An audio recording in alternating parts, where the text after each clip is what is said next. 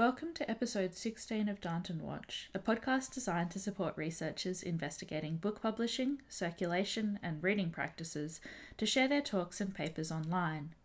This is a recording of Kenna McTavish, a PhD candidate in publishing studies at the University of Melbourne, reading the paper Crisis Book Browsing Restructuring the Retail Shelf Life of Books.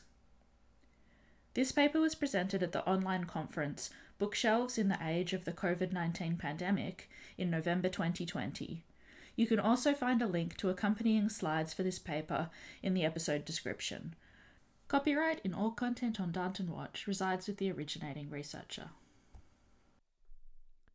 This is Crisis Book Browsing Restructuring the Retail Shelf Life of Books, and I'm Kenna McTavish. As Australian newspaper The Age reported in September, Many bookstores in Melbourne have had to embrace online and phone orders, leaving store owners like Lisa Lambert of the Little Book Room and Neighbourhood Books terrified that they may lose their business. The notion of, quote, embracing online and phone orders suggests that they were not embraced before the pandemic hit. The feeling of terror that a bookstore may close down as a result of this is deeply rooted in a pre COVID dependence on consumers entering and browsing a carefully curated brick and mortar store in person. This snapshot provides one answer to how bookstores have adapted in a COVID 19 world. But as a researcher of book culture and the affordances of digital platforms, my question is this how have independent bookstores used Instagram to restructure bookshelf experiences to help consumers browse their books effectively in a time of crisis? This paper examines three independent bookstores in Melbourne and three forms of browsable shelf experiences that have been developed in a time of crisis. Readings Books in Carlton, recreating their famous bargain table on their website, and using Instagram's affordances as a call to action to browse the website tab. Paperback Books in the CBD posting unchanged images of their in store bookshelves to Instagram and suggesting customers browse the books in those images. And Neighbourhood Books in Northcote, virtually reimagining shelf experiences via Instagram with aesthetically pleasing photos of their store. I argue that COVID 19 has forced the restructure of shelf experiences in these bookstores and that this will have long term effects on book browsing into the future. Crisis book browsing can be defined as a practice led by a rapid turning point in the experience of surveying books for sale in a leisurely and casual way. Crisis book browsing does not just account for a shift in consumers browsing books online, for example, but rather that the choice to browse a physical bookshelf and purchase goods from a brick and mortar book retailer has been removed as an option. Therefore, consumers who choose not to engage with born digital book retailers like Book Depository and Booktopia, but for whom the physical bookstore's bookshelf has become an object that can no longer be browsed in person, need new solutions. Crisis book browsing, then, is the result of how consumers have responded to the rapid shifts in browsable shelf experiences inaugurated by independent book retailers. Within physical bookstores, the bookshelf operates as an organisational structure that rationalises the act of bookselling and helps consumers browse effectively. Simone Murray notes that in born digital book retail, algorithms often drive this organisational process, functioning as sorting tools guided in part by a consumer's browsing history. Crisis book browsing via Instagram is not a strategy directly driven by algorithms developed by born digital retailers like Amazon's Amabot algorithm or the algorithm that drives Booktopia here in Australia. Instagram offers its own black box algorithm, and if you tend to engage with posts from your local independent bookstore, you may well see more of their posts than someone who follows the account but does not engage frequently. However, this means that Instagram functions as its own organizational tool to help users on the platform to engage with content they wish to see, thus rationalizing the act of bookselling via Instagram. This organisational structure and rationale can then be extended to each individual Instagram account, where the affordances of the visual grid and the individual post format of image and caption offer a structure to display and curate content in a similar way to placing a book on a specific bookshelf in a bookstore with a structured layout.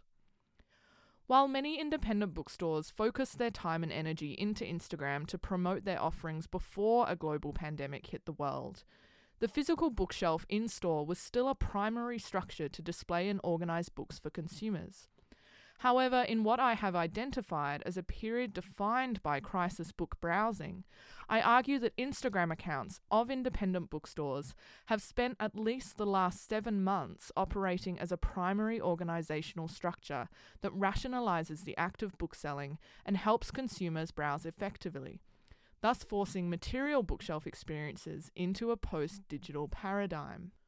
Through a form of digital ethnography, I used my research Instagram account at Publishing Studies to manually collect data for this paper. I follow the at Readings Books, at Paperback underscore books, and at Neighbourhood Books on this account. I spent time scrolling through each account to get a feel for their focus since restrictions in Melbourne began. It is worth noting here that as a UNESCO City of Literature, Melbourne is comprised of 33.9 bookstores for every 100,000 people. Since March 2020, Melbourne had also been under some of the world's toughest social and economic restrictions in the world. I have been interested in how these bookstores have been reimagining their shelf experiences online and have been keeping notes on points of interest, primarily practices of virtual browsing via photos of bookshelves, changes to any content featured on the Instagram feeds, and how each store is communicating restrictions and new crisis book browsing initiatives. As I click through to specific posts, I would follow any call to action detailed in the caption of the post as if to mimic the bookstore's ideal consumer. This included clicking through to Readings' website to browse their bargains tab, as well as physically turning my head to the right to browse the bookshelves photographed and posted by paperback books now visible on my iPhone screen. I then went back and took screenshots of representative posts that demonstrate the three forms of browsable shelf experiences I have identified. This method allowed me to collect Instagram posts situated in their original platform layout to develop an argument about the front facing view of the accounts and linked websites, while also developing a sense of how Instagram posts featuring retail bookshelves have attempted to help consumers stay connected with their browsing experiences. Readings Books is an independent book retailer that operates seven stores across Melbourne and an e commerce site. Readings also note that, quote, each of our shops has their own individual character and strong ties to the local community. We carefully select our range to reflect the tastes of our local customers. End quote.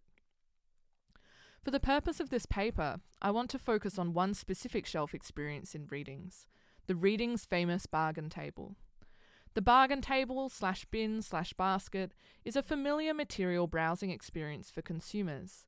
At Readings, it is a table stacked high with hardcover coffee table books, recipe books, discount fiction and non fiction, and a selection of other genres, all brought together with the section title Famous Bargain Table. How has this shelf experience, one characterised by leisurely glances and page flicks with the hope of a happenstance find, been restructured as a result of Reading's response to COVID 19? Readings have been using the affordances of Instagram to drive traffic to the bargain tab on their website, stating that, quote, We've updated our website's bargains collections so you can browse them the way you would our in store bargains table. End quote. This accompanies a photo of the regular display of the books on the famous bargain table at Readings Carlton. When clicking on the bargain tab, I realised that the Readings website categorises the books by genre within the tab. This process is not dissimilar to browsing websites of born digital retailers. It is also similar to the way consumers may head straight to the sale tab on a clothing e commerce site and then proceed to browse by clothing category, an affordance that allows for a focused, clickable browsing experience. If the organisational structure of this bookshelf has shifted from a table in the middle of a physical room to a clickable list of specific genres, all sharing the category of bargain, then in what ways has the effectiveness of this browsing experience changed as a result? While the bargain tab on an e commerce website is nothing new, the use of social media to promote the similarities between browsing the website and browsing a bargain table in store is something that has arisen as a result of crisis. To play a hypothetical card here, in 2019, an image of the famous bargain table in all its material glory would most likely be captioned with a call to action to visit your closest brick and mortar reading store. Accompanied by the visual cue that this is a material, physical structure holding these books, it would make little sense in a pre COVID world to then link the bargain table image to browsing of the bargain tab online. This post digital interplay suggests that COVID 19 has dramatically shifted the effectiveness of browsing for a bargain at a local independent bookstore. The call to action to browse a website in the same way as a physical table, but to then have the website structure offer a new system for categorizing the bargains, is an affordance that I think will be continued into this current and post COVID world. It may even be a more effective way to sell books. What do you do if your bookstore has been in the Melbourne CBD for over 50 years and depended mostly on foot traffic and in store browsing before the pandemic hit? In the case of paperback books, a regular customer was missing the act of browsing physical bookshelves for themselves. They requested that paperback books send them photos of the physical shelves in the bookstore for them to browse at home. Paperback books agreed, but Paperback also rolled it out across their Instagram account, offering up multiple images of shelves in a specific section of their store depending on the request crime, poetry, politics and philosophy, fiction I to G. The store took this individual request, assumably thought it was a good idea, and then rolled it out for other followers to participate in, thus finding a consumer driven approach to an unprecedented demand for browsing physical bookshelves. Even without COVID 19, small businesses will often share photos of specific items by request. However, they will often keep this process between the individual consumer and the sales assistant. In other words, it doesn't go beyond the infrastructure of an email thread or message chain. The fact that Paperback Books decided to share this virtual browsing initiative with their followers across Instagram and additional social media accounts in a successful, ongoing process since its inception reveals two significant things. First, that the experience of the physical retail bookshelf remains in part a preferred method of browsing books as opposed to access to an e commerce platform, for example.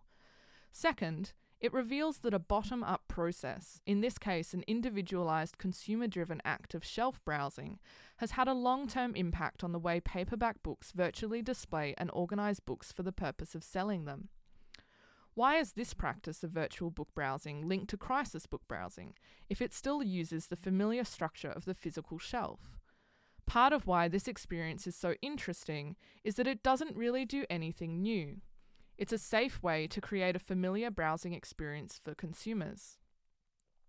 The reason for including it as a form of crisis book browsing comes from the fact that before March 2020, uploading an unedited, unedited photo of a shelf with a call to action to virtually browse would not have been a social media post because the physical bookstore remains open to walk in, turn your head to the right, and run your eyes across the row of books alphabetically organized by author surname to hunt for the book you might want. While unedited images of a crammed poetry section may not be a successful social media strategy for every independent bookstore in Melbourne, Many stores are instead reimagining their shelves to help consumers stay connected with their browsing experiences. So far, I have discussed two forms of browsable shelf experiences that have emerged out of a need for independent bookstores to develop new solutions for organizing books and rationalizing the act of bookselling on Instagram. Instagram also allows users to place, quote, strong emphasis on the visual and on the aesthetics of the ways in which content is framed, end quote. Bookstagram, Instagram's hashtag led bookish community, is a well established home for carefully curated images where the book has pride of place within the frame.